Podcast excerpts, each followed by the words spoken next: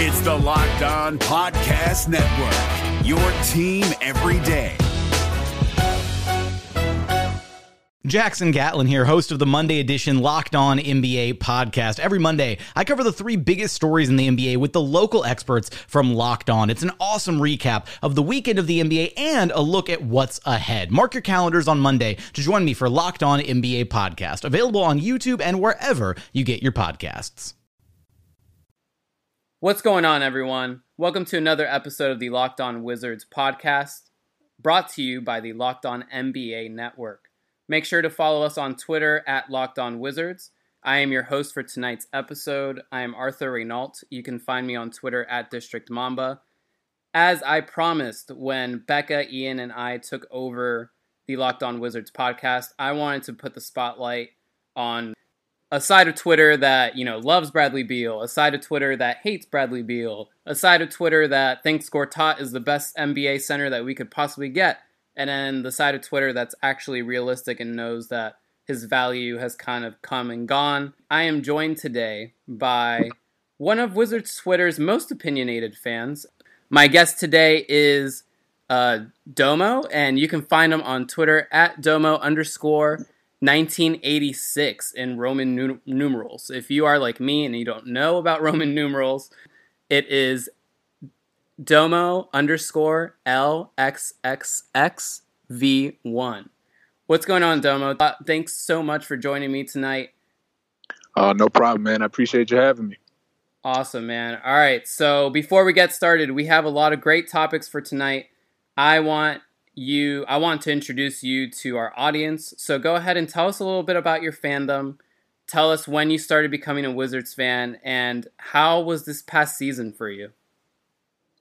All right. So so again, my name is Domo. Uh, I've been a Wizards fan since whew, probably ninety seven ish, ninety seven ish. Okay. I, I I came into basketball obviously through MJ's Bulls. That's my favorite player ever.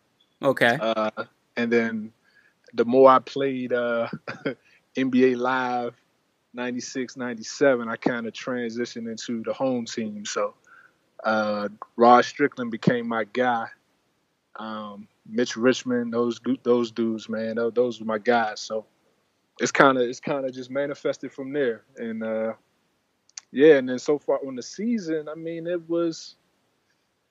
I, if you would have told me our best player would have missed 41 games and we still would have made the playoffs, I I would have took that, but so I guess it, it was okay.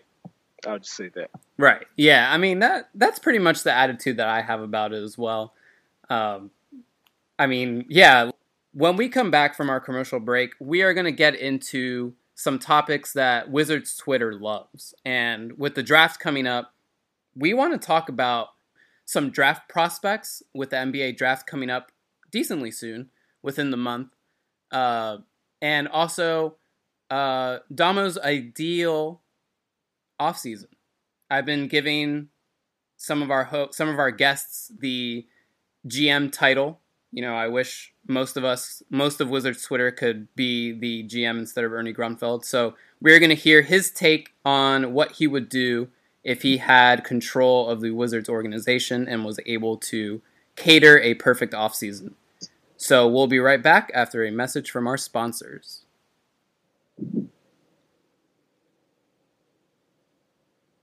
The NBA playoffs are right around the corner, and Locked On NBA is here daily to keep you caught up with all the late season drama. Every Monday, Jackson Gatlin rounds up the three biggest stories around the league, helping to break down the NBA playoffs. Mark your calendars to listen to Locked On NBA every Monday to be up to date. Locked On NBA, available on YouTube and wherever you get podcasts. Part of the Locked On Podcast Network, your team every day.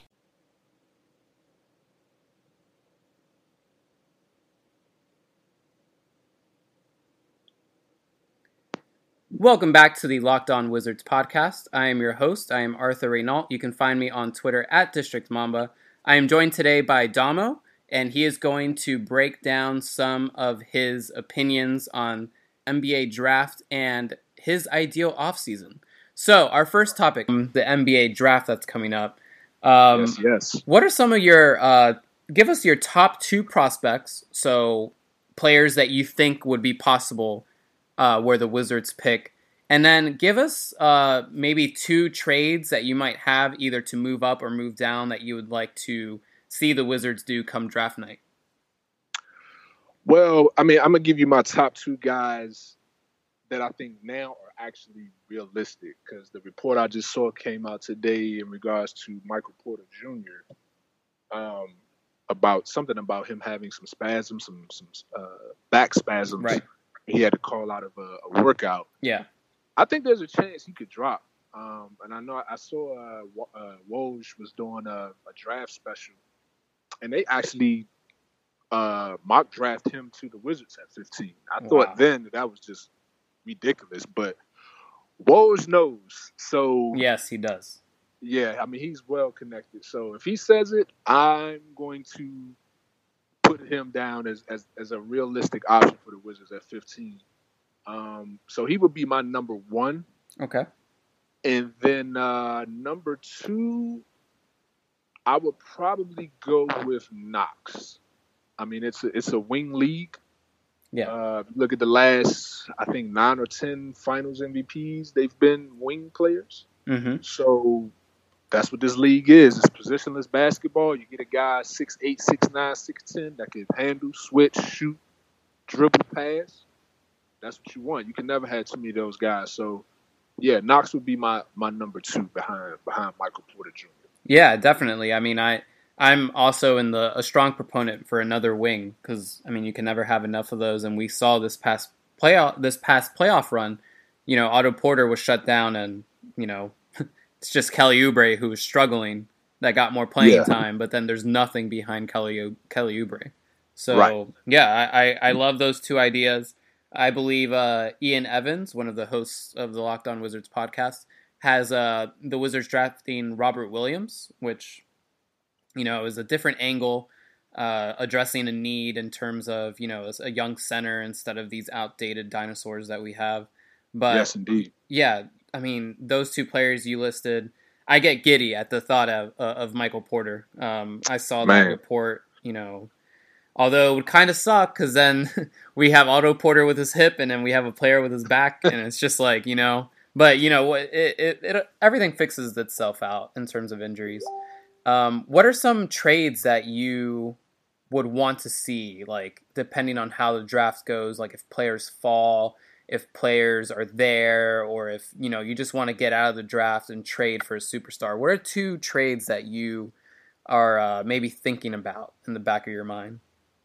Well, as as far as moving up, I just saw. I mean, I just saw today that the the Grizzlies were thinking about, were trying to dangle the number four overall pick in addition to Parsons to try to get rid of that deal.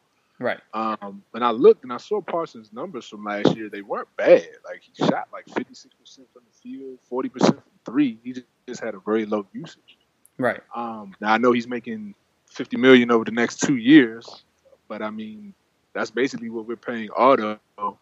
And if you have an opportunity to get a top five pick in this draft, I think you got to at least make the phone call um, so I was thinking maybe if if if we did a deal, maybe either Oubre or Otto with our 15th pick to get up to get that number four with, and, and we had to take back that Parsons deal, something like something around that range. Because um, I mean, if you get the number four pick, I mean, you got a chance at uh, Luka Doncic. Doncic, you got Mo Bamba possibly. Uh, Who would be your pick? Depend obviously, you know, kind of guessing how things go in front of you. But who would be your pick if we got that number four pick? it would depend on who who went top three. I mean, if we assuming the top three, Ayton, uh, yeah, Ayton, Bagley. See, that third one is a wild card. Yeah. I, will just say, I'll say Jaren Jackson. Okay. Uh, I would probably at four for us. I would probably go Mo Bamba. From what I've seen from his shooting, and then that that that wingspan at seven ten, man, that yeah. that that's unheard of. I want mean, that badly on the Wizards. I was kind of hoping you'd say Mo Bamba because that's who I would do. Uh, that's who I would choose. But Yeah, I mean that that's now you're talking you're talking about a guy that has potentially Rudy Gobert impact on defense and he can give you some stretchability shooting the ball. I mean that's I mean that that's a game changer, man. right, That, that, that, I mean John Wall would average like 18 assists just throwing lobs. exactly. And you So- know, it it pains me to say this. I haven't said this on the podcast yet, but NBA champion JaVale McGee is probably the last center that Wall has played with that was a, a lob threat. And yeah, it's just Yeah. I'm gr- Think about I- JaVale though, you can't play him 25 minutes. Oh, definitely, you him cannot. 25 plus minutes. I just I just remember uh, drafting John Wall and JaVale McGee, and when JaVale McGee checked in, I was like, yeah, like here comes some excitement, like here comes some dunks, some blocks, and then obviously you get the stupidity that also came with JaVale Well, McGee. yeah, but they, they were trying to have us Lob City East. I mean, with JaVale and and Javon, uh, Vesely. It's a little But I- I, know but- the thought process was to have some guys that could go up and play above the rim with JaVale and, and where you know Wall would be able to just throw it to the rim. right. Um, but we we see how that turned out. Yeah. This last topic, it originated with Mike Wilbon. He brought up the Wizards as a destination for where LeBron James is going to go, teaming up with two All Stars. Obviously, brings up the financial situation as something that might not, you know, that would prevent this hap- from happening. But then again, it's Mike Wilbon. It's the same guy that, you know, at this point, two weeks ago, was, you know, crapping on the DC fan base that we're all like, you know, we're, we're a joke of a fan base. So this just seems like a way of like, oh, thank you so much, Mike Wilbon, for giving us hope.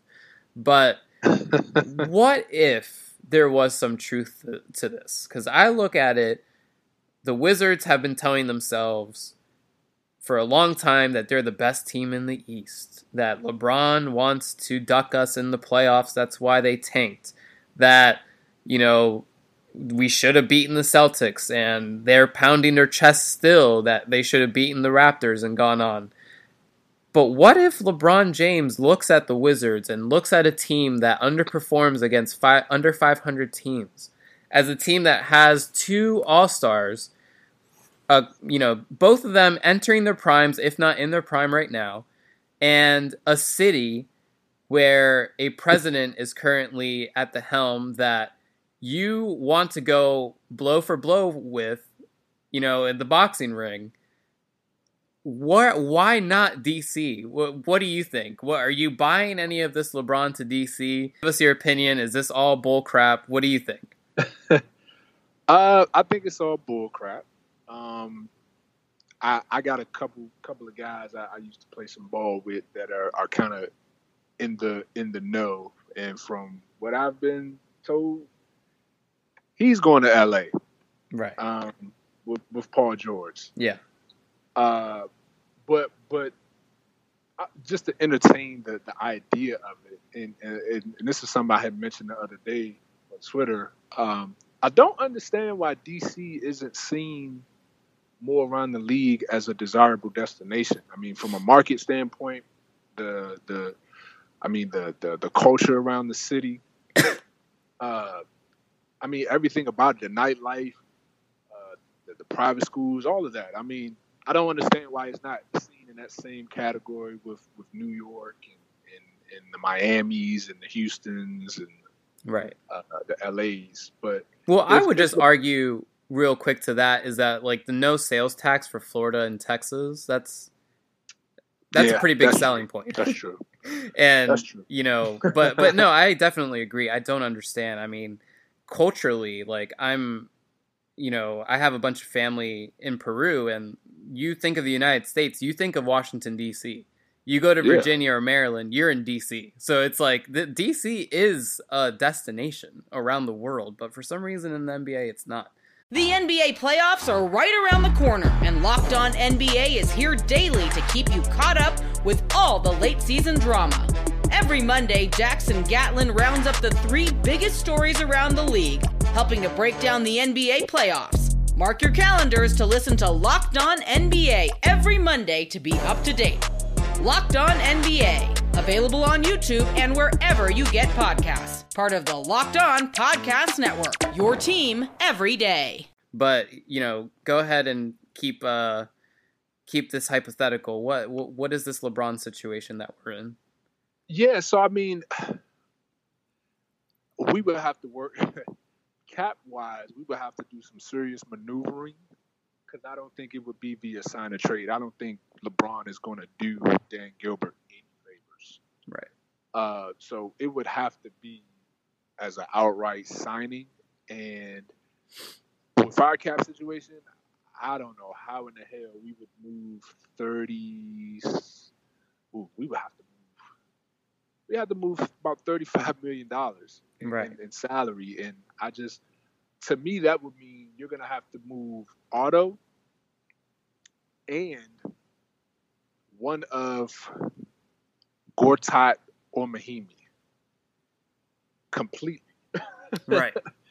And let's just say hypothetically you're able to do that.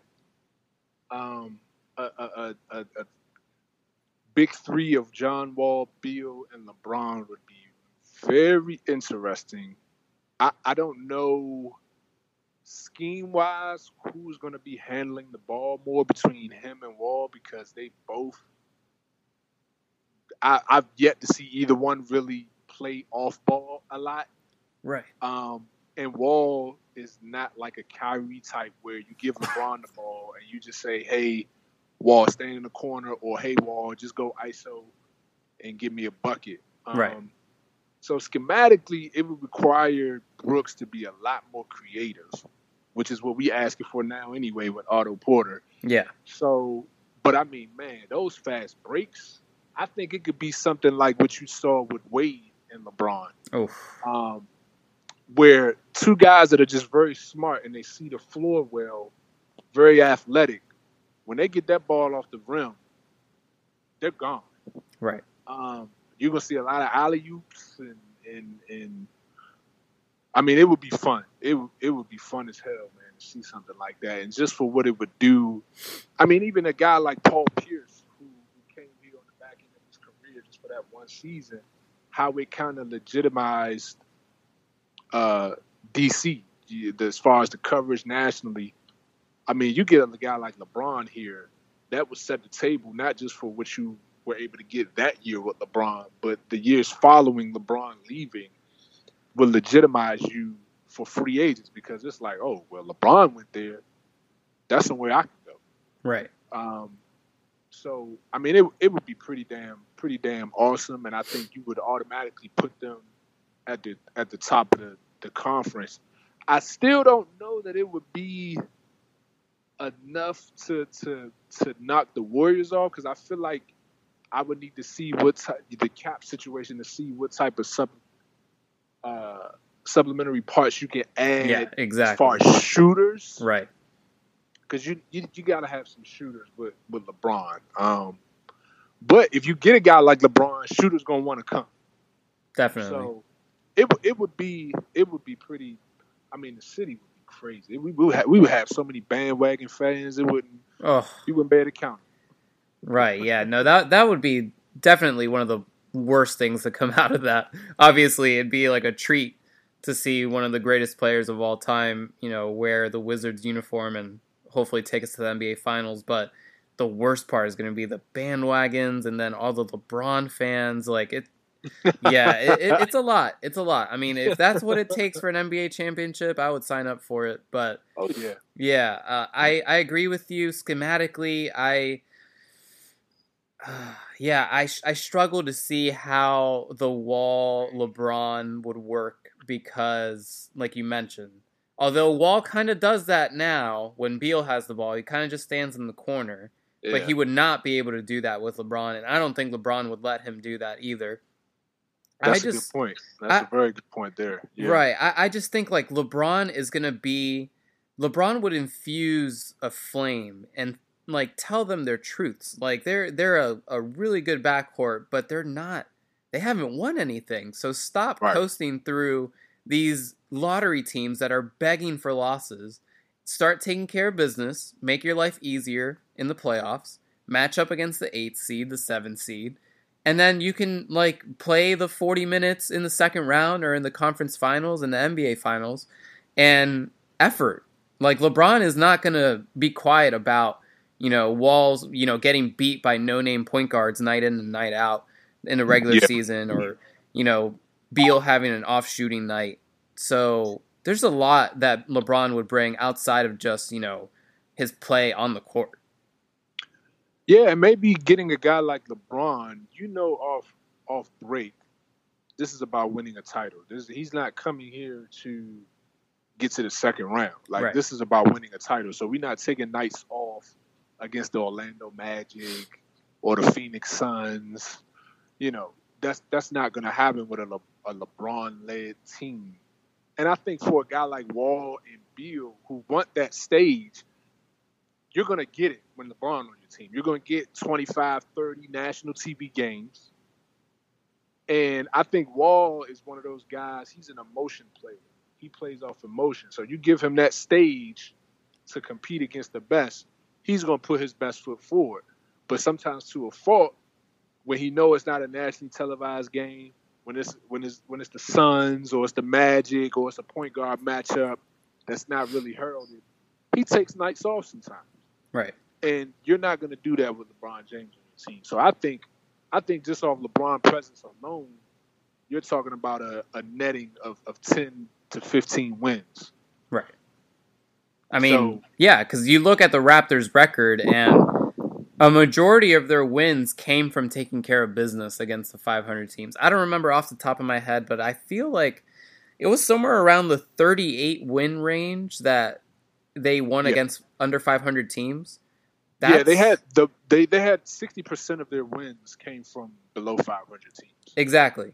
And so, although yeah. you know you can make fun of them all, we we can make fun of them all we want because like they got swept by LeBron again, but they did what they had to do. They took care of business, and they ended up you know with the one seed. Now it didn't work out because you know I think they're kind of overrated for who they are, but yeah, like I, I just the other thing that I would fear fear with a Wall and LeBron team up is I've mentioned this a few times on the podcast.